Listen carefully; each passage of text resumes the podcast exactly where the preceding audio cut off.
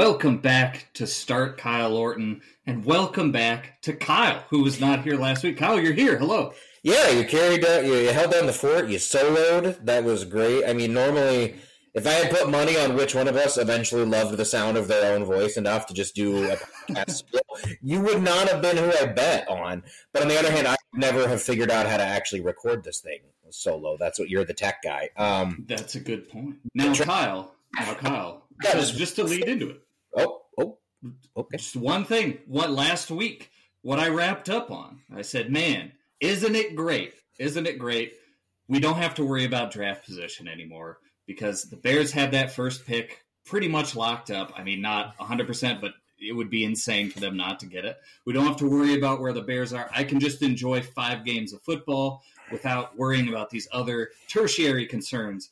Uh, and usually, Kyle, when I say some shit like that, the Bears reward me with a massive turd. Like, you know, they should come out and they should lose 45 to nothing. Everything should fall apart, and I should get to enjoy nothing. Uh, and instead, the Bears delivered what may be their most complete victory, not just this year or not just of Eberflus's tenure, maybe in my lifetime. Uh, and we'll we'll talk about that a bit later.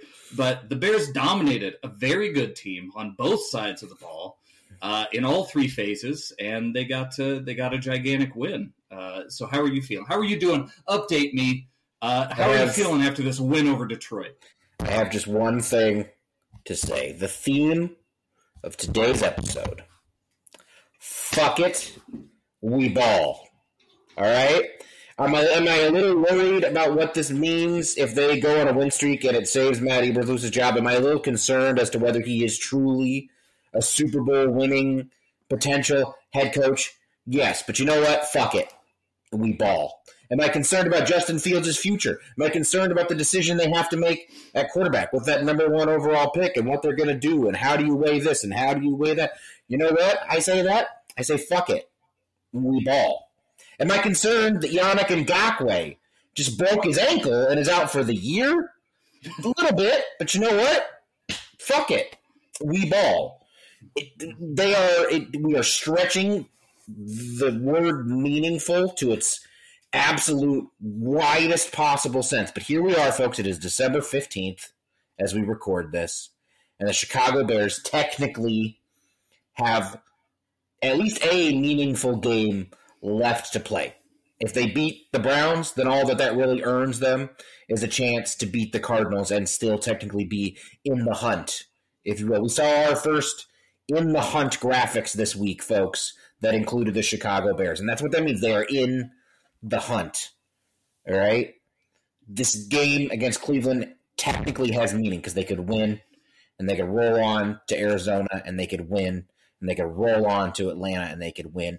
And then, God help me, we could enter week 18 against Green Bay with that game meaning something for both teams. And I think deep down, we all suspect how that will go if that is the case. But until that moment, Too far in the future. until that time, we rage against the dying of the light. And for the last time, I say, I say to you, Travis, I say, fuck it, we ball. Yeah.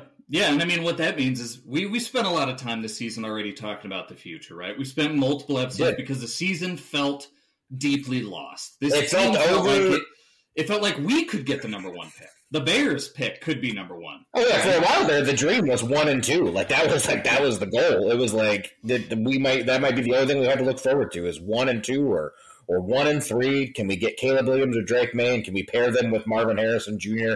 That's the only thing left to root for. The only thing left to live for. The world was a dark and gloomy place, and food had no flavor anymore, and I had no sense of smell. And um, you know what? I think I might have some other concerns that I should look into as I say those things. But uh, now here we are with meaningful, uh, no, uh, a meaningful game at least in It's December. it's amazing. lose. We're one game, one game lose the playoff spot right now. They could lose to Cleveland and it's all over. They could lose to Cleveland and we're here next week once again talking about firing Matt Eberflus. Once again looking at quarterbacks in next year's draft. And honestly, I don't know if we want to get into the Justin Fields thing today because I think we're doing good vibes today. I think we're doing good vibes only. This is a good I vibes only good podcast. vibes. Of, I have good vibes about. No, I mean, we're, we're talking about Justin Fields it, but we'll keep the decision good vibes only. We won't we won't talk about moving on from Justin Fields. We won't talk. We're talking. We are I've talking about about, the present. The we- present today. I mean, you can follow me on Twitter, and if you don't follow me on Twitter, why don't you follow me on Twitter? Um, is it because you're not on Twitter? In which case, good job. Don't don't like go get on Twitter now. That that'd be a terrible idea. Have some self respect. But if you're on there and you have already lost all respect for yourself as a human being, and you still don't follow me, then I don't I don't I don't get that. But anyways, if you see me on Twitter, you know I, I've been talking all week about the various Justin Fields scenarios. But here and now, I look at Justin Fields, who's a guy who, no matter what happens, I will. I want to make it clear again. I still love Justin Fields. I love the guy. I mean, you don't know these people, but as much as you can know a professional athlete, I, I love Justin Fields. I think he's he seems like a great kid. His teammates love him. I think he's an intense competitor. I think he gives his all. Sometimes I think he gives a little too much. I think sometimes I think he cares a little too much. Sometimes I think he thinks a little too much. But I, I do love Justin Fields, and for these, you know, for however many long, meaningful games they have left this season, I will be rooting for him to to play as well as he possibly can. And I want, I, I would love, you know, because if you're Matt Eberflus, if you're Justin Fields, man, this is what you, you, you. Here's your chance. You can't argue anything better than this case than than what you've got right now. If you're Matt Eberflus and you're Justin Fields, and your jobs are potentially on the line, you have a month of football games to make your case in the best way you can make it. Because for the Bears from here on out, every game is a playoff game. You are it is win and win and win and go on. Listen to that coach speak. Listen to that coach speak. Come on, that's some So- Lovie Smith shit you're talking right there. But I mean, for them, in this in this every single game, is that there is no margin for error, zero, none. You've burned it all up. Mhm. Every game is a playoff game. You're gonna have to you're gonna have to pull some shit out of your ass to win these football games. But if you do, then you are making your case for why you should stay. If you're Matt Eberflus, if you do, you're making your case for. Uh, if you are Justin Fields, because what is the knock? I mean, there's there's a lot of knocks on Justin Fields, but the knock on Justin Fields, fair or unfair, and I think we both agree that for the most part it's been unfair. But the knock against Justin Fields is he can't close. He can't win games. All the flashy stuff he does doesn't add up to wins. He's never made the playoffs. Well, here you go, kid. You have four games to show that you can close, to show that you can finish a season, you can finish a game. So here's your audition. And if you're Matt Eberflus, you know you've we've been the, the main disappointment we've had with this guy is that he seems a little bit like I said cut from the Lovie Smith mold, and that he when it when the pressure's on he buckles. When the pressure's on he turtles. He gets conservative. He he he shrinks from the moment. So here you are every week now. Every game is the moment. You are going to have to pull these wins out. So if you're Matt Eberflus and you want to make the case to me, uh, because I'm the one who gets to decide, obviously, that you are a coach who can win in these win playoff games, win big games. Well, every game from here on out is a big game for you. Well, I mean, maybe not. If you lose in Cleveland, none of them are big games anymore. You're right back to a lost season. My But- friend, you are still looking too far into the future. That you just you can't get out of forecasting mode at this point. You're like, well, the next four games, if we if we do this and do that, we just got to enjoy this. We got to live in the moment, man. Let's let's frame this game because this is a game we should revel in. We should really enjoy this. I teased earlier. I've been looking at games, Kyle. I've been texting you all week, but like, I don't know when the last time we pantsed a good team was. Beat them on both sides of the ball, right? The first game that came to my mind, which I told you, was that Rams game in 2018. Night game, uh, went into Los Angeles. We beat the Rams, who ended up finishing like 13 and 3. Felt fantastic, but we didn't really dominate on offense in that game. That game ended 15 to 6. That's a Kirk Ferentz score, right? We dominated them on defense, but the offense still looked pretty miserable, which is normal for the Bears. We I kept going back and back. And your suggestion was, well, what about that Lions game in 2011, right? The last time we beat the Lions, they finished 10 and 6. We were both really good at the time. I think the Lions were 6 and 1. Uh, and that's true. We did. We beat them in all phases of the game. Very uplifting. Uh, but even that, that wasn't second half of the season, Kyle. That was first half. And what happened to that Bears team after that game? They became a fucking dumpster fire. they just lost and lost and lost. Ended up finishing that season very mediocre. Uh, I honestly don't know if I can remember a game uh, and I was born in 1989, folks. If you want to dox me, if I can remember a game personally where the Bears went out in the second half of the season, played a great team, in this case, a nine and four football team. Uh, well, they were nine and three before the game. Beat them on offense, beat them on defense, beat them on special teams, and came out the other the other end with a, a complete victory. Um, and there are a lot of people who we've got to praise for this, without a doubt. Like, uh, but I, I think the the number one guy who deserves some accolades for this uh, it's got to be Matt Eberflus. Uh, and he has caught a whole lot of flack from us uh, on this podcast, and deservedly so. Uh, he hasn't been a fantastic head coach throughout this year. Um, his comments to the media have been, um, at best, I would say they've been incredibly frustrating. Um, uh, he d- tends not to take any blame. He's like, you know, as long as these guys just executed, we'd be fine, and we can see on the field that's not the case. Um, it's definitely been a frustrating season, but man, over the last month and a half, over the last six weeks or so, what we've seen is that Matt Eberflus and his side of the ball, this defense, has been absolutely dominant. Specifically, since we acquired Montez Sweat, this has been a top five defense in the league in every notable category. Um, it, it was just that one piece, you know, to add to the pass rush that leveled this defense up to what it could be. Uh, and there's something to be said for that, I think, in the defense of Matt Eberflus because he's not in control of how the roster is constructed, right? Ryan Poles is. He's not the guy who had final say in just not having a defensive line to start the year. Um, and if the addition of one Montez Sweat, who has been phenomenal, is enough to turn us into a top five unit, you do have to give him some credit there. He's shutting down a good offense. The only, the one ding against Matt Eberflus, Kyle, over about the last month and his defense – has been that he played too conservatively on defense in the second half of that Lions game in the fourth quarter, and it gave the game away. And guess what? He corrected that this time. We went up by the same margin, and they went after the quarterback repeatedly. They did not stop with the game plan, and the Lions didn't score in the fourth quarter. We ended well, up closing the game out. I would actually say there's one other knock on Matt Eberflus's defense and the job he's doing during this time period is that they have now the Lions will give him credit there. The Lions are uh, have been a very good offense, so shutting down the Lions is very impressive. Otherwise, you do have to add a little bit of a caveat, I think, in that the quarterbacks that they have beat up during the stretch have been Bryce Young, who's having an all-time terrible sure. rookie season.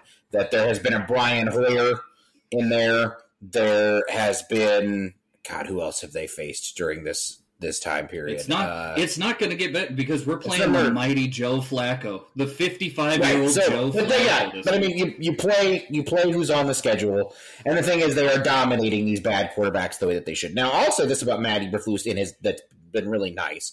Um, and Nate Tice, who works for the Athletic, uh, does the Athletic football show, is a close personal uh, friend of mine, as I like to joke. he, he he and I DM sometimes on Twitter. That means we're best friends. Uh, but anyways, he did a really good breakdown of some of the schematic stuff that Eberflus was doing on defense against the Lions. And the important thing about this is, so we talked about how this defense was shaping up in the offseason. And we looked at it and we were trying to figure out, you know, because we're always trying to figure out, like, what is Ryan Poles thinking when he builds the roster this way. And, and, so we look at it and we were like, the corners that they keep acquiring, and the corner that they already have, they have Jaylon Johnson, who currently is the, the highest graded corner in the NFL per PFF. Um, I think if we haven't said it enough on this podcast, like you have got to fucking pay that man. It has to be a long term deal. You just give him what he wants. Pay that man. That's I mean that's the, the, that was the risk they took. They told Jaylon Johnson like you want to be paid like a top corner in the NFL, then you go out and you prove it, young man. And guess what? He proved it. He's currently the top corner in the entire league. I don't think.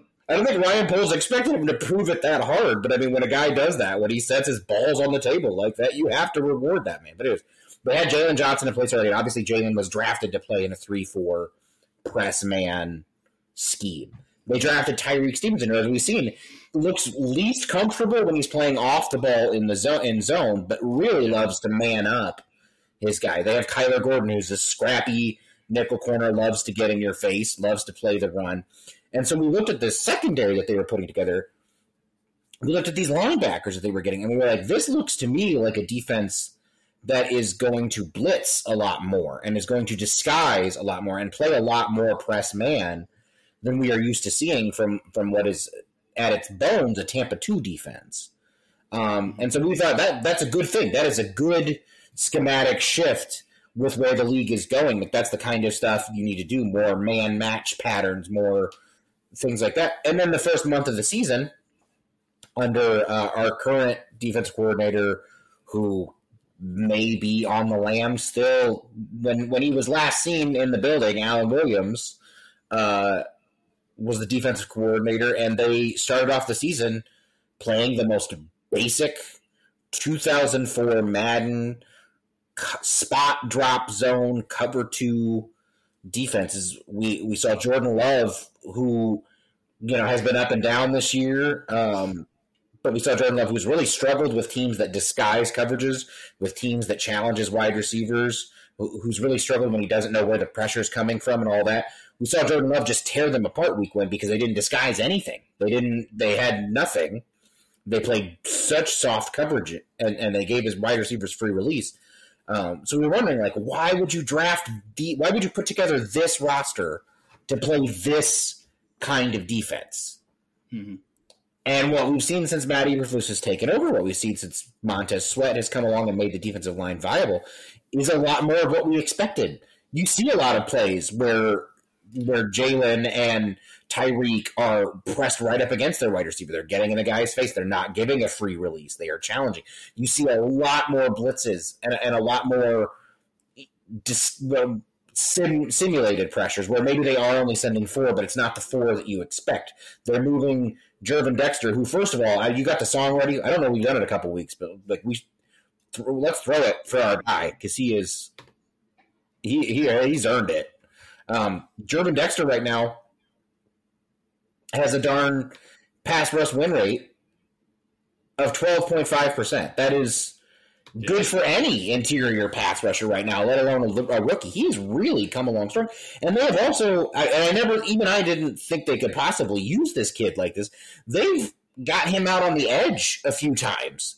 They got him out on the edge against Penei Sewell a couple times, and he won. He was pushing Penei Sewell into the backfield because he's just that strong. Um, and I also there's also been a lot of uh, plays where they've kind of done like a like a five one kind of front where they have four down linemen and then they'll put one of the linebackers right there at the line of scrimmage on the edge of the line and only really have one linebacker really back in coverage to start the play. It's really helped Eberflus disguise who he's sending and where it's coming from. It almost looks like the old five two monster that we used to run in high school. Um, but it's a good use of Jack Sanborn. It's a good use of T.J. Edwards and what they do, um, and it's a good use of the range of Roquan Smith to let him cover that much middle of the field. Um, not Roquan, Roquan Smith. Smith. Oh, jeez, I did it. Yeah, Tremaine Edmunds. This is a good. Which, this is a good transition into talking about Tremaine though, because yeah, that's right. Because he goodness. It turns out he looks a lot better when he has some uh, defensive line play in front of him. He really does. So we've seen one of the other things I've noticed about this defense um, since Eberflus take, took over, but specifically lately, and since we got Montez Sweat, and I think it does speak to his relationship with his players. It seems like there's a lot more freedom for the star guys on this defense, and that's specifically Edmunds and Jaylon. And what I mean by that is, um, all right, there was a play during the Lions this past week where Tremaine is clearly blitzing. He's on the blitz, but he tries to jump the snap and that was not that was not the call. Uh, Goff like tried to get him to jump off sides, and now he's right up behind the defensive tackle's asshole. Um, then the ball gets snapped, so he has no momentum. All right, now in previous years, at the beginning of this year, what Tremaine would have done is helplessly just run into the guy he was trying to blitz through. Right, he would have stopped himself. Instead, he goes, "No, fuck it, I'm not going to make it." Backs off of the play, drops back into coverage on a play where he's clearly supposed to be blitzing, and he is right in the passing lane, disrupts Jared Goff, the pass gets deflected, and that was the end of the play. That's the sort of thing we wanted to see from Tremaine Edmunds to start the season. That's what we've been seeing lately. Jaylon Johnson, I don't know if what's happening to him is coached or not, but basically, the Bears seem to be running uh, they they go out and they pretend like they're running the normal cover two, which is what we saw to start the year. Um, every quarterback on the field knows how to stop the cover two. They know right where the hole in the cover two is. Right, it's on the sidelines of the field, in between the safety and the corner. Bam, right there. Just drop the ball and nobody will be there. Right. Jaylon has been an absolute assassin at pretending that he is in the cover two and then sprinting back to the spot immediately and by then, the quarterback has already thrown the ball, and it gets lofted right to Jaylon. He's got two interceptions off that already and one deflection. He's he, done a very good job of he is sneaky. He is very sneaky, and I don't know if it's Eberflus finally being like, "Look, man, if they think we're running the cover two, and you know where they're going to go, take over the play." Uh, but it's been working. Well, um, and with Tremaine, with Tremaine, like I've got a, he has looked more like the Brian Urlacher like that we wanted going into the season for the past. He's definitely come along the last couple weeks and look started to look a lot more like the guy you you hoped he would look like. That's for sure. I don't think it excuses how bad he was yeah. at the beginning. Yeah. Like like if I'm grading that contract so far, I'm still not really happy with it. But if he can keep leveling it up and carry this forward for the rest of the year and going into next year, um, then yeah, obviously it makes things a lot better. It, for a while there, that was looking like a complete bust, and now yep. it's definitely looking a lot more like the guy they were hoping to get. So hopefully he keeps that up. Um, but yeah, no, that was another thing that Nate Tice really singled out in the video he did for the Athletic this week on the Bears defense. He really talks about how well those guys they have in that secondary and that linebacker core, how well they communicate with each other on each play. Like you can watch on the play, you can really see them kind of like brief exchanges, br- brief glances where you know they realize like, oh, he's got that guy. I'm going this. I'm going to drift.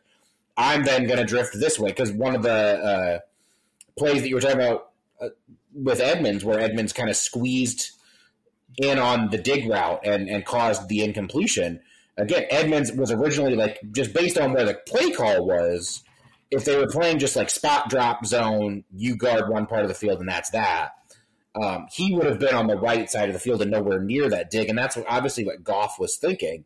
But you can watch the play. You can watch Edmunds kind of communicate with his eyes with the DBs and say, like, okay, I can tell he's got that route and he's squeezing down on that route, which leaves me free to drift over and take anything that comes over the middle, and it ends up forcing an incompletion. You can see I don't know that that's exactly how they drew it up, but they are giving their guys the freedom to say, like, communicate, make sure, like, based on adjust, you can adjust on the fly. It's not the very rigid spot drop, archaic, like, this is your part of the field, guard it with your life. It's much more in response to the play that is called and what the offense is doing like here's your first responsibility but if that's if you can tell that that's taken care of based on the routes that they're running then you can freelance a little bit and, and figure out where the ball's most likely to go.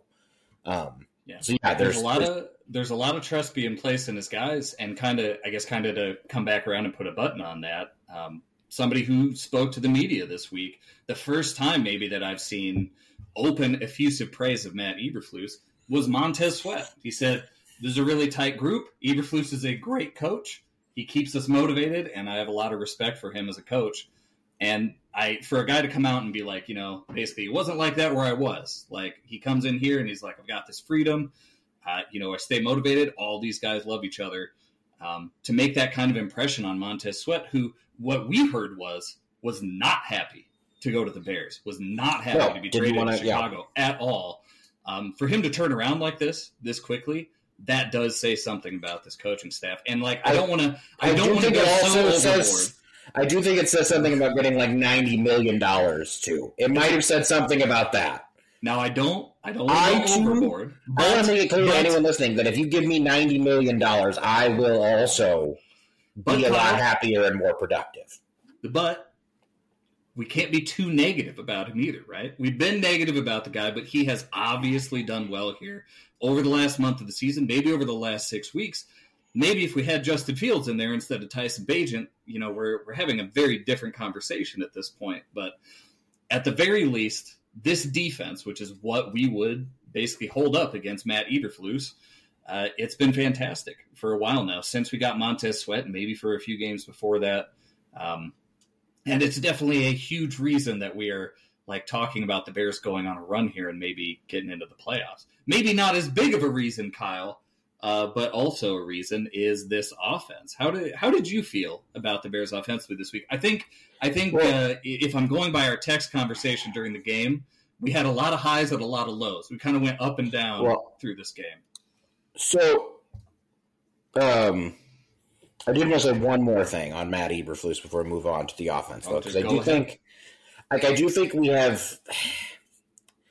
I think if you ask both of us, like, gun to our head right now, still, like, what our absolute preference would be, I think we would rather the Bears seize this opportunity this offseason and take a swing and get, like, a really, like, an, like, a, an, the top offensive minded head coach or, or, you know, whispers of a guy like Mike Tomlin, something like that. We'd like to see them really raise the ceiling because I think what Matt Eberflus has done is raise the floor a little bit. But but anyways, to give Matt Eberflus credit though, I think if if he's going to stay, and it looks like right now it is trending more in that direction. Although again, this could all change so quickly. I don't think it takes this is much. why this is why I don't really want to talk about this at this point because the difference between five and eight right now and either you know like the next four games changes so much. Yeah. Like obviously, but, if the season ended today, you get rid of him. Right. But if he, but if he, if he does what we think he might do here, and if he does save his job, I think we have avoided the scenario that was most afraid, where they they win six or seven completely uninspiring games. Like I think we were worried that they would win you know, they grind out an, a, a 13 to 10 win over the Cardinals, and they grind out a 13 to 10 win over the Falcons, and they would limp to 7 and 10 or whatever. And the Bears would still be like, yeah, seven wins is good enough. But at the same time, we saw no actual improvement in anything. Right. We have seen improvement, and not just in terms of the players in the field and, and, and how they're playing. We've seen improvement in how Matt Eberflus actually approaches things, at least schematically on defense, for sure. We've even seen some improvement on offense in terms of I think how Luke Getsy schemes things a little bit. I think regardless of what that Vikings game was rough. That Vikings game was. I'm not going to forget how he schemed against Minnesota a couple weeks ago. So well, I'm a little worried that's going to be exactly how he schemes against Cleveland too, because Cleveland do a lot of the same shit that Minnesota does uh, on yeah. defense. But but yes, I do think if Matt Eberflus stays, and that's still as of as of this moment wouldn't be my preference, but we'll get there. If Matt Eberflus stays, I do think he's maybe not the dumbest fucking coach alive. So if we're going to raise the bar as low off the floor as we can and say, you know what, Matt, maybe there are because we've been did a whole podcast where I said, what is it this guy does? What is it you do? Yeah. Here? And I think we're getting some answers now. He has something. He, he has. Right? He's got guys he has. He has a defense. He, he does have a defense, and he's proven that he can adjust his defense with the times because the things that they are doing are a lot more advanced schematically than what they were when we were ranting about that. We were we were wondering like why you would hire this guy just to run a, a defensive scheme that was outdated at the time that Lovie got fired. Like it was already losing steam then. Yeah. This was a defense designed to counter the 1998 Packers, and it's it's it had outlived its usefulness to some extent. So we're seeing him do a lot more interesting stuff on that side of the ball. We'll always have questions on the offensive side of the ball, and that's what we're going to get into. But yes, I will give Matt Eberflus some credit in that if they do keep him, it feels a little less bad than it would have a couple weeks ago because I, I, I do see where are there there are some things that he's brought to the table since. Sure. Yeah. So, so Eberflus is kind of gone to bat for himself, like you said. It was also kind of nice to see him joking around a little bit in the press conference. One of the big things we talked about a couple weeks ago um, was that there was a monkey on the back of so many people on the Bears before that Minnesota game. Eberflus had never won a divisional game. That's horrible. Like, you know, that's going to get you fired. Justin Fields was blowing games at the end, you know, either deservedly, either it was his fault or the defense had blown it and he couldn't complete a final drive. He couldn't get that monkey off of his back. And there was this just a, a pall over this entire team, it felt like, and deservedly so. Um, and one of the things I said a couple weeks ago was, man, that Minnesota game, getting that win over a division rival for Justin Fields to do it that way, going down the field to win the game at the end of the game this could be this giant cathartic moment of release, and suddenly the Bears could all just turn around because the whole mentality changes. Uh, it seems like that is that is very possible here for Eberflus. It seems like right now, like I said, he's joking around in the press conference. I've never seen that guy joke in my life. He's got a personality out there. Um, and for the guy we got to talk about first on offense, Justin Fields. Um, I so how did you feel about Justin this game? I think at the very beginning that first drive, I was very upset because it just he missed a wide open guy on the right side of the field, refused to throw it to him. He was he he had a Justin Field sack, which you and I I think spent a long time laughing about. He it was it was it was egregious. Aidan Hutchinson was perfectly blocked by Darnell Wright, so Justin runs away to the inside. Then he is perfectly blocked by Nate Davis, so Justin runs all the way to the outside for no reason, just so Aidan can get him and sack him. It was so embarrassing. Uh, I mean, so, like, well, here you here we go again. But the rest of the game, except for one big big whiff on the middle of the field throw to DJ Moore, he looked quite good. Yeah, it's it's. Well, I mean, the thing about Justin Fields is it feels so unfair when I talk about Justin Fields because he's actually he has done almost everything that I had asked of him before the season. I said I just want to see improvement across the board and all of these things, and then you hope that with even more around him next year, you see even more improvement in year four. Like, and, and normally that would be okay. Like, we would be happy with the progress that he's made. There is the elephant in the room of the Bears owning the number one overall pick, but we said we're not going to go into that right now, so I'm not going to. I would say that game was the last couple weeks we have seen Justin really clean up some stuff that were long time problems for him in, in a lot of ways. I do think, despite the fact that he did take the one really bad Justin sack, on the whole, his pocket presence since he came back from injury has been a lot better.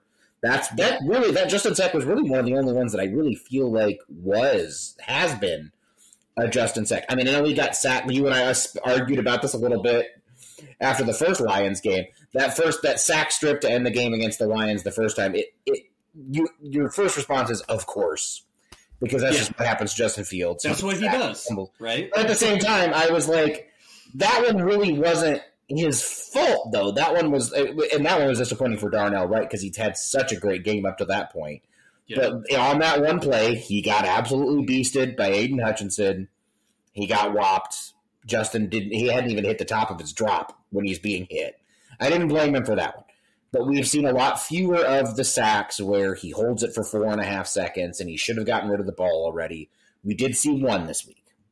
Mm-hmm. He, he has gotten, you can really see him start for the first time in his career to really trust his protection a little bit. He, he, he stepped up in the pocket a couple of times, which he had not done he before. Did. He did. Um, honestly, I was so upset about the. We talked about the egregious overthrow to DJ Moore on the middle of the field.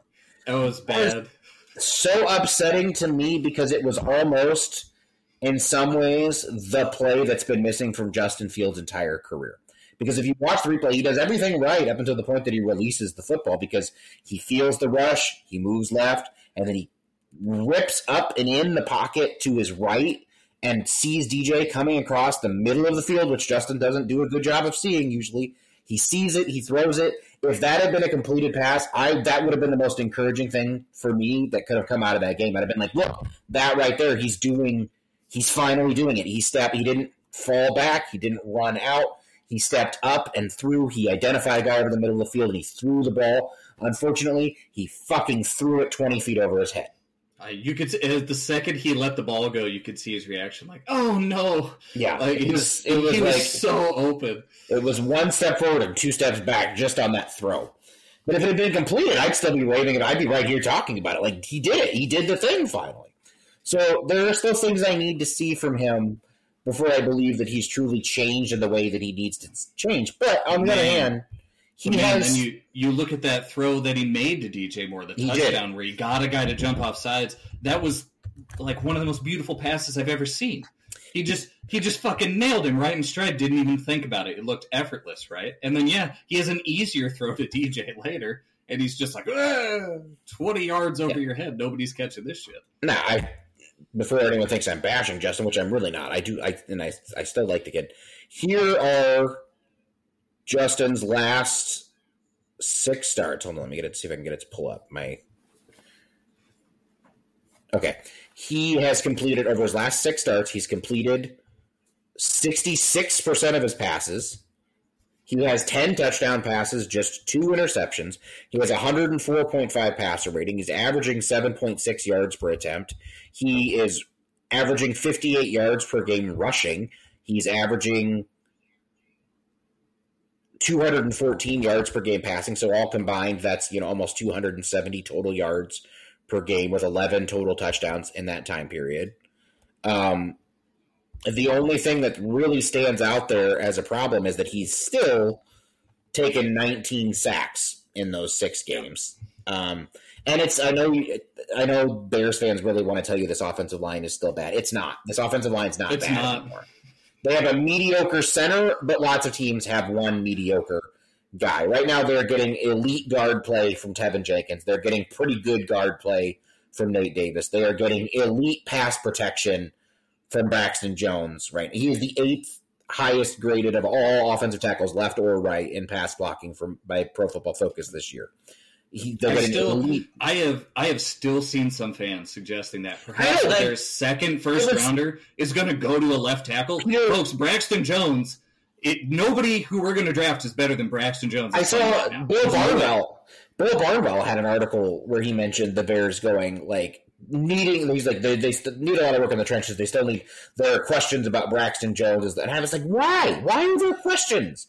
There are no What does the kid have to do? Yeah, he's he's plus.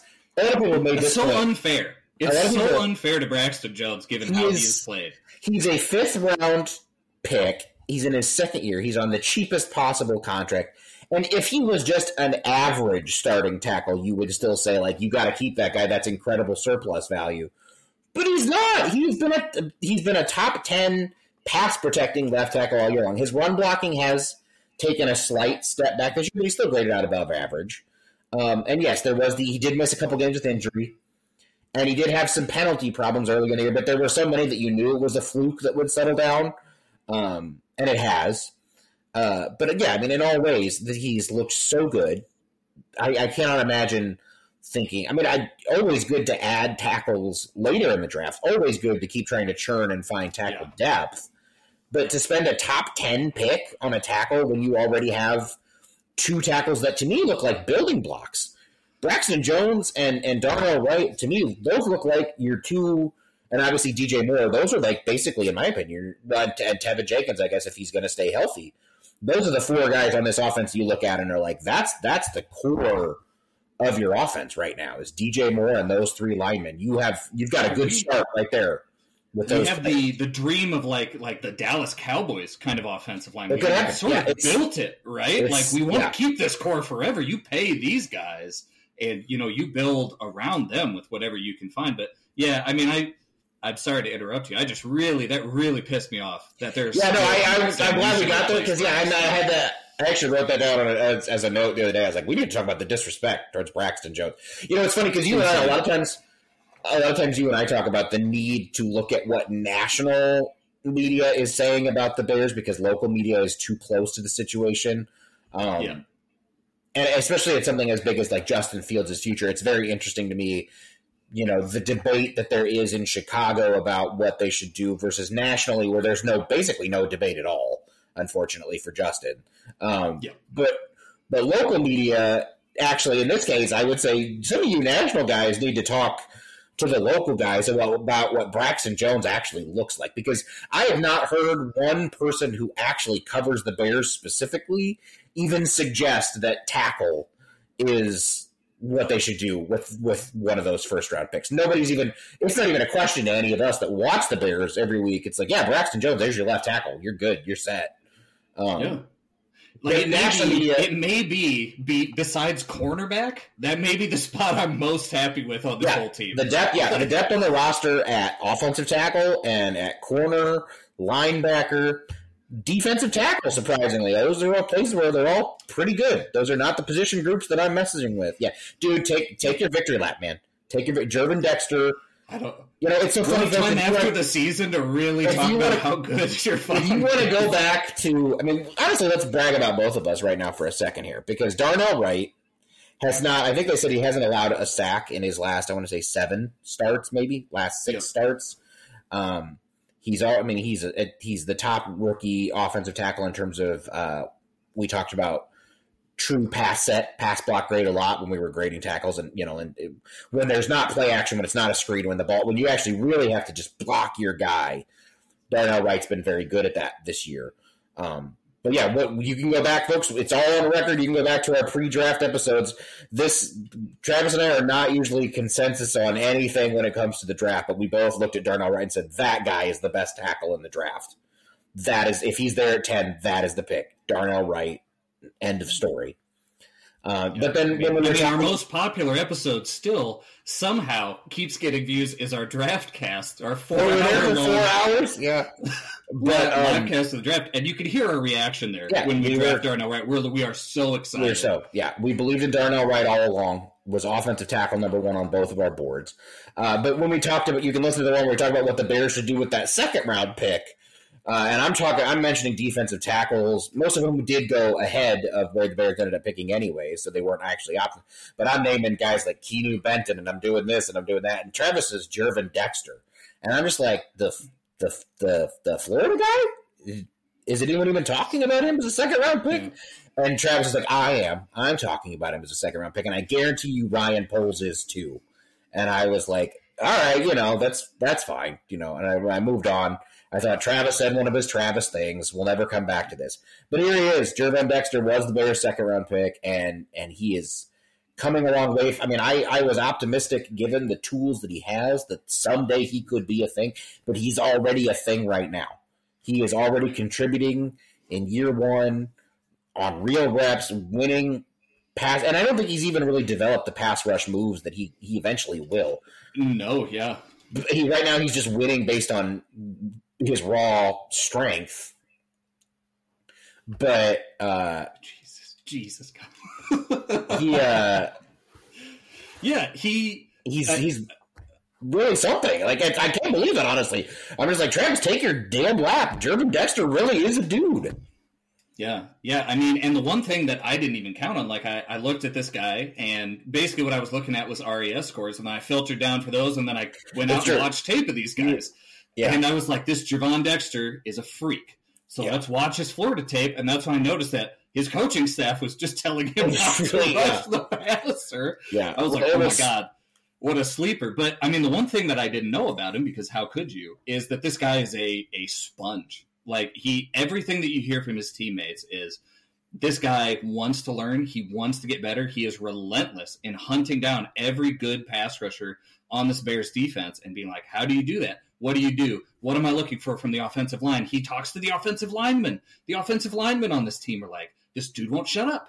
He won't stop asking me like, what? How can I get by you on this? What do you find most difficult? Like, if I do this, does that put you on your ass? Like, he he never stops learning and developing. And like you said, he he maybe has half of his final bag. Oh, you can tell he's he is only scratching the surface of what he. I mean, Yep. and, and that was the I mean, that was what the Bears players were saying about him in trade. I think it was Yannick Ngakoue. I remember this, when it, It was like Ngakoue. Yannick Ngakoue was like, I don't know if you guys that kid. There's something special there, and I was like, okay, sure, yeah, no, that's that's nice to say, but like obviously they can already see it. Like there is real like. I mean, that strength is just not replicable. Very few guys are that big and that strong. And so if he really is learning how to use that, then his ceiling is very high. It's very high. And, and we're seeing him start to realize even a fraction of it faster than I thought he would. And that's been exciting. There are multiple times a game where I'm just watching broadcast view, and it's very hard to even know this defensive line on broadcast view sometimes, but you're just watching the broadcast of the game, and you're like, Gervon Dexter did a thing there.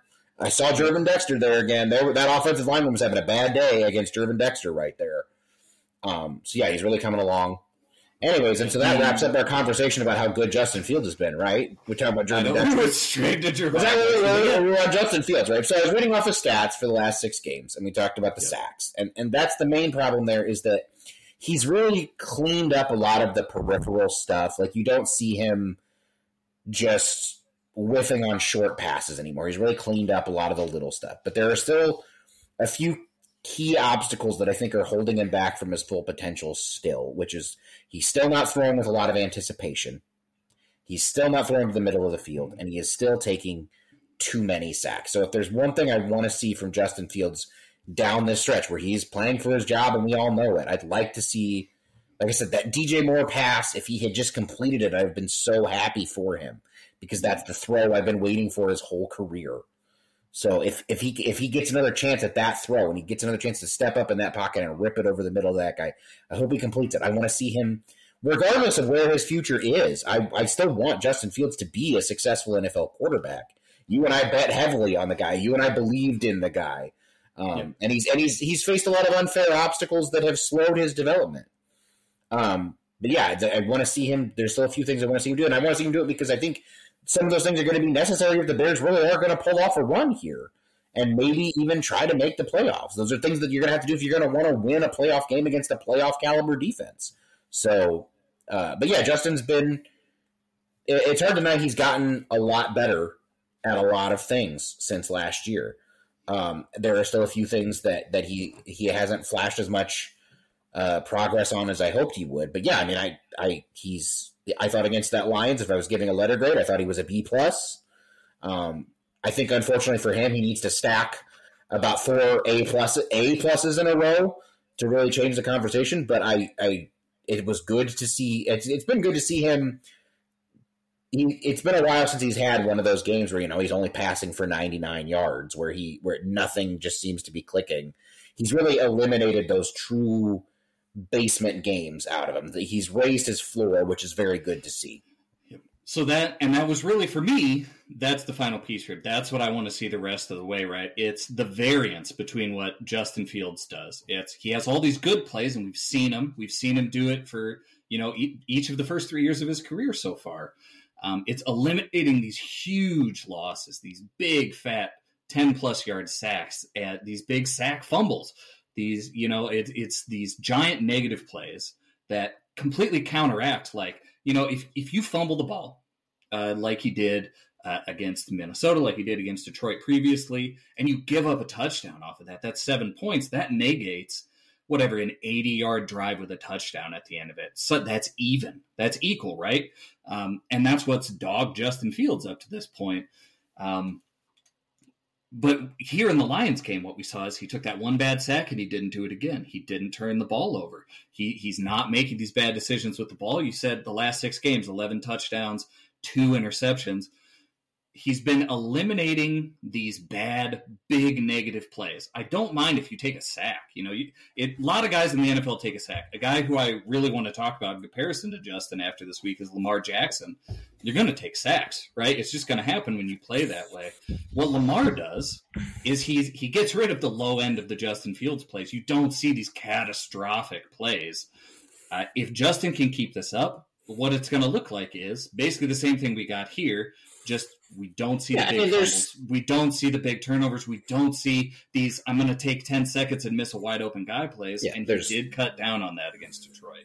Yeah, I mean, there's a there's a huge difference between a sack that puts you in, in second and twelve and a sack that puts you in second and twenty three. I mean, like yep. second and twelve, you can still pick up six yards and then pick up third and six second and 23 you're basically you've killed your drive already. It's over. Right yeah. it's done. You've and so like, like, i said he, he's still taking a lot of sacks as a whole but i really feel like since he's come back from injury that one that he had against detroit this week was the only one of the like ones that you'd look at and you'd be like that was a justin sack.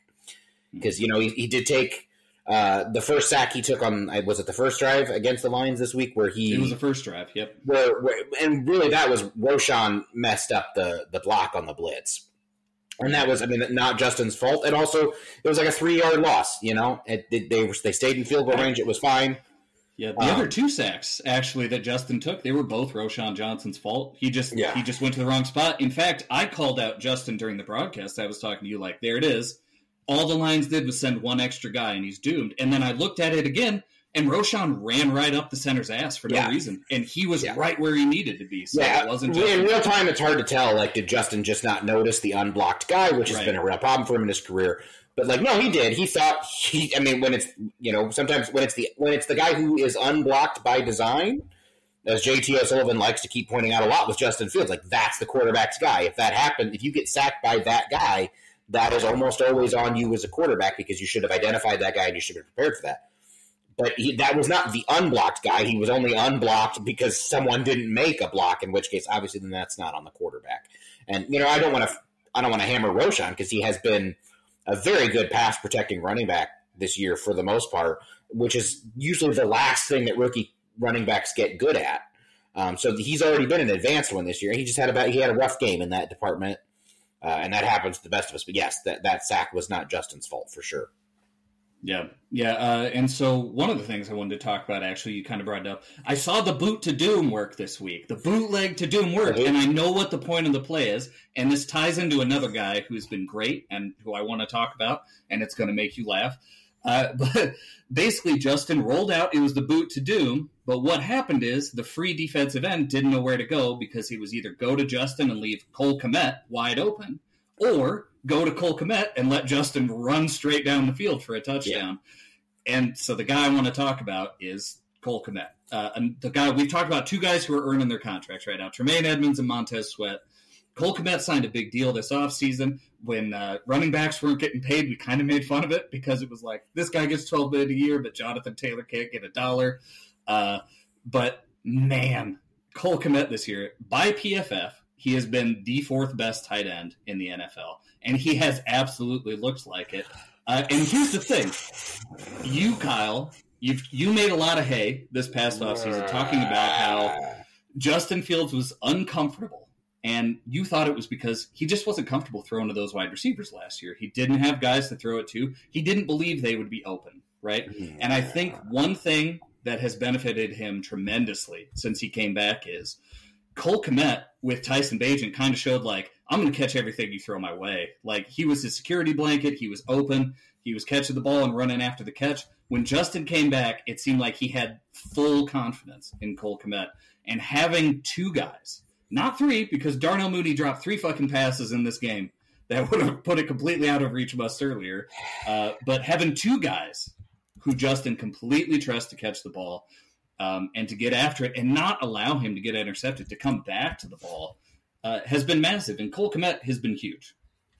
Do you, Kyle? I know that you you are not a big Cole Kmet fan, and I am a, a, big Cole Kmet fan. But I'm pretty sure at this point, man, it's it's a little bit undisputable how good he has been this season, is it not? He. You gotta say it. You gotta say it. I won't say you it. Gotta say it. I'm not gonna say it. Say I have to say it. He has gotten to be very good. Yeah. Yep, that's at, good. That's a period right after that. At the things that he used to be kind of good at. He at, at he, everything he's supposed to do. He was a good blocker. He's become a very good blocker. He yep. used to be good at finding holes in zone. He has become great at finding holes in zone. He used to be kind of bad at using his size to win contested catches but he's kind of finally figured out how to do that. That was one of my biggest frustrations with him for years. Is that in the red? I mean, he went how many games last year without catching a touchdown? And when he'd get opportunities, it just he felt. You know, I don't. I'm not calling a player soft, as in like we. He didn't. Oh, he, he did not. He did not utilize. He, he, did played not, soft. He played like. Well, we talked about Quentin Johnston for Texas Tech, yes, Texas right. Christian where it's like you're so. I mean, or if you want to talk about another guy who used to be a Bear earlier this year, Chase Claypool, where you look at the guy and you're just like, you have all that, and you choose to play like this. I don't get you. And that was what I used to feel about Cole Kmet. It was like, look, you are not super fast, so you need to use that size you have. And we've seen him start to do that, and you've seen that Justin is starting to trust that, like, okay, if I wing it up to him in the in the end zone, he he might actually come down with it this time. Um, there's still one thing that I don't think Cole will ever be great at, and that is just separating in man coverage and creating him for himself when he's got a guy sticking to him. I think a lot of my Cole Kmet complaints nowadays really aren't Cole Kmet complaints; they are Luke Getsy complaints because Luke Getsy still tends to draw things up that very much, as a design, are based off this idea that Cole is going to magically get separation, which he never does but yes, at, at almost everything you want a tight end to do, he has become very good. I think he is about at to be nice or mean to Cole. I don't know how you would. He has gotten to be about as good as a tight end can be without being a great tight end, if that makes any kind of sense. Because I think when you think about the Travis Kelces and the Rob Gronkowski's, and you think about like, I mean, not and not even to pick two Hall of Yeah. Famers. What if I just choose? Uh, we'll say I don't know who's a great tight end, who's not a really good tight end, who's not all. Well, you can. I mean, this is very simple. You can look at kind of the way PFF ranks these guys, and it's basically Travis Kelce on another planet, and that's a game breaker, right? A guy who can win Right. a game for you. And Kmet is on the level of T.J. Hockenson, essentially, which Yes. is a guy who's very, very good. He is not He going is- to win the game for you. He's He not going to break the game. the best thing. It, it, it, Cole Kmet in an ideal world is a very important part of a great passing offense. Yes, He is right. not the reason that you have a great passing offense, and that's where he's. I think he has totally realized his potential. I think he's a very useful player, uh, and he's a true inline tight end. And there are actually a lot of those guys left. But like, uh, for instance, an idea I've had for the Bears' first round pick that I wouldn't necessarily hate is if they went ahead and got like Brock Bowers. And they ran a lot of twelve personnel next year, and you have in Brock Bowers, you have that guy who can be the true move tight end, the one that you have run the seam routes, the one you split out wide sometimes, while you keep Cole in line. And I think that would be a very dangerous offense with two with a guy like that and a guy like Cole. Um, but yeah, Cole is always just going to be like in an ideal world, he is going to be a very good third option for your quarterback. Right now, he is Justin Fields' second option, and I still think that's a little that's not quite what you want for a truly productive passing offense. Although I think a lot of that has less to do with Cole than it does with Justin. I, I do think he still has trouble getting to that second deep read. I think he's looking at DJ and then he's looking at Cole or he's checking it down to his back very quickly. Um, but yeah, I, Cole Kmet's doing g- good stuff, I guess. real good, real good. He's God, got give me that, a that player. contract. Oh, that, that contract's exhausting. looking like a steal, Kyle. Uh, but yeah, It's looking adequate. well. It, it's I performance is meeting expect. He is a meets expectations. is why I, am not going to giving him. A, I'm not giving him an exceeds. He's performing.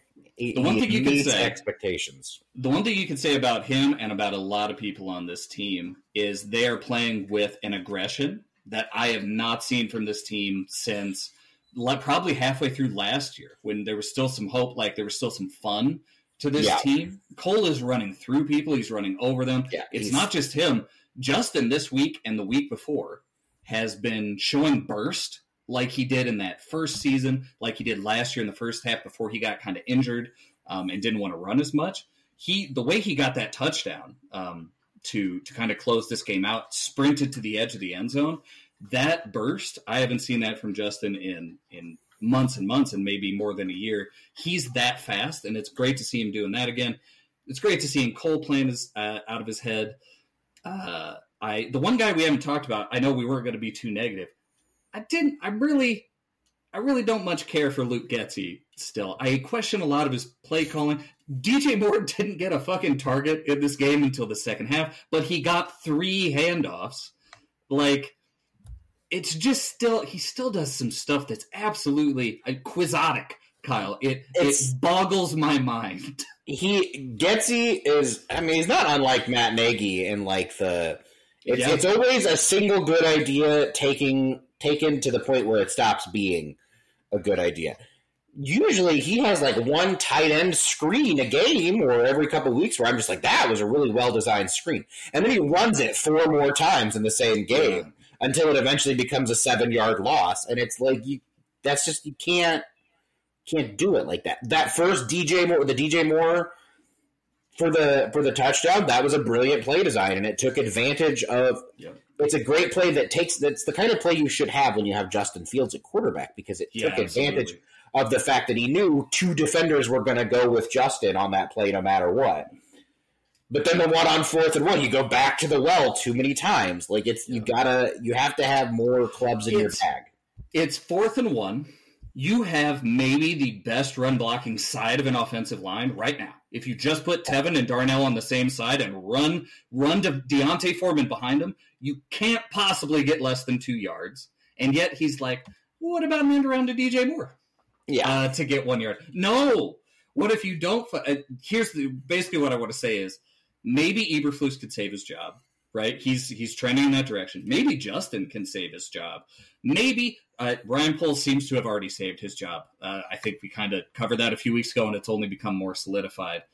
I I don't think Luke Getsy can save his job. I think Luke is good, needs to be polishing off that resume uh, and get ready to be replaced for next year. Well, and I think I think if they keep Matt Eberflus, half of the fan base is going to be really pissed off, anyways, and you and I might still be in that half. I, at this moment, I'm almost like probably, unless they unless they really do pull off the miracle here. Yeah. Um, so then I think they probably, if nothing else, I think they offer up Luke Getsy as a sacrifice just to give yes. the people something. But yeah, I would agree. No matter what happens, I think Getsy's out of town. I do. I think he's because I mean, if you keep Justin Fields, you can't keep Getsy for another year. Anyway, it's, it's clear that that marriage is forced at best and the times that it does seem to work are the times when it seems like kind, kind of like Mike Martz back in the day. Luke Getsy has kind of been browbeaten into running an offense he really doesn't want to run, Agreed. and then he, he does it until he feels he's gotten him off his back, and then he goes back to trying to run what he wants to run. Um, so yeah, if you keep Justin Fields, you have to move on, and then from Luke Getsy, and if you don't keep Justin Fields, if you are taking Drake Maye or Caleb Williams. You really need a much more esteemed and highly thought of offensive mind who has a who has a plan for one of those kids and and give them a shot. But yeah, so I think Luke Getsy definitely is probably a dead man walking here. Yeah. Uh, do we have anything we want to say prior to this Browns game? I mean, obviously a huge game. Every game, every week is a huge game for the Bears coming up. This is a team you said it earlier. If there's any team like the Minnesota Vikings defense in the NFL, it's the Browns, except the Browns are better at everything. They they yeah. are going to send the house and they have guys who are going to try to murder Justin Fields. They have one of the better defenses in the league. What what does it look like for you to continue in a positive direction with Justin against the Browns? And what it like how bad can it be for you to I mean, you know he still played pretty well. He needs to avoid the turnovers, obviously. He needs to avoid the ugly sacks. Staying on schedule is going to be so key here because I do think with the way the Bears defense is playing and with the injuries to the Browns offensive line, I do think like 13, 14, 17 points really might do it. So like staying on schedule, staying on schedule, staying out of bad plays, all of that's going to be huge. Um, show me that you can operate quick game because that's going to be huge too that isn't just wide receiver screens. Show me that you can hit some slants, some curls, some hitches. Show me that you can do that kind of thing. Um, but yeah, no, I'm not saying you have to against this Browns defense. You're not going to have to throw for 300 yards and four touchdowns to impress me. Just play the kind of clean game that you have rarely played in your career. I mean, at, truly clean, uh, and we'll talk about it because you will give your team a chance to win if, if, that's the case. And obviously, I think this is a good chance for Justin to do some stuff on the ground too. Like that's where he can be a real weapon for them. If it's too dangerous to put it up in the air against this defense and against Myles Garrett, you know, sometimes you, what you do then is you just run right at Myles Garrett. You try to get the edge on him. So, yeah, this is going to be a very, a very. I think the way you have to go about this game is like the Kirk Ferentz game, right? Is you're just you going to grind them out. You don't make mistakes. You let them make mistakes because they have Joe Flacco playing quarterback, and we have a good defense. Joe Flacco is elite, so. Yeah. you let them beat themselves. Joe Flacco is out there, and he's looking like as old as my dad at this point. He's like he's got, he is like a full gray beard. Yeah, he looks he looks he he threw for 300 yards. That was one of the stupidest games I've ever seen. I, I was watching Red Zone on the other screen while I was watching the Bears this last week, and that was just a fucking fiesta of turnovers and bullshit. The Browns and the Jaguars. The Jaguars are the weirdest team in the NFL this year. Uh, so I don't really put too much stock in what Joe Flacco did last week. I think we are going to be able to shut him down with this defense, but yeah, it's this is all on the offense, right? This is going to be a huge test for Justin because Lord knows the Cardinals aren't going to put up that much of a fight. The Falcons are okay, but they're certainly not as good as the Lions. Um, and then you've got Green Bay, which is it doesn't matter how bad Green Bay is. I assume we're going to get shellacked. Um, but yeah, this is really this is really the defense Justin is going to play for the rest of the year. Hopefully, the Bears can pull it out, and we can keep being e- excited next week, even more excited about Yeah. this goddamn team. So I say it one last time. Fuck it. We ball.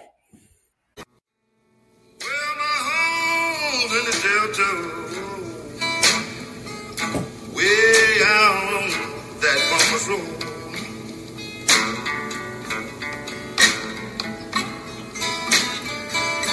Now you know I'm leaving Chicago. And people I show do hate to go.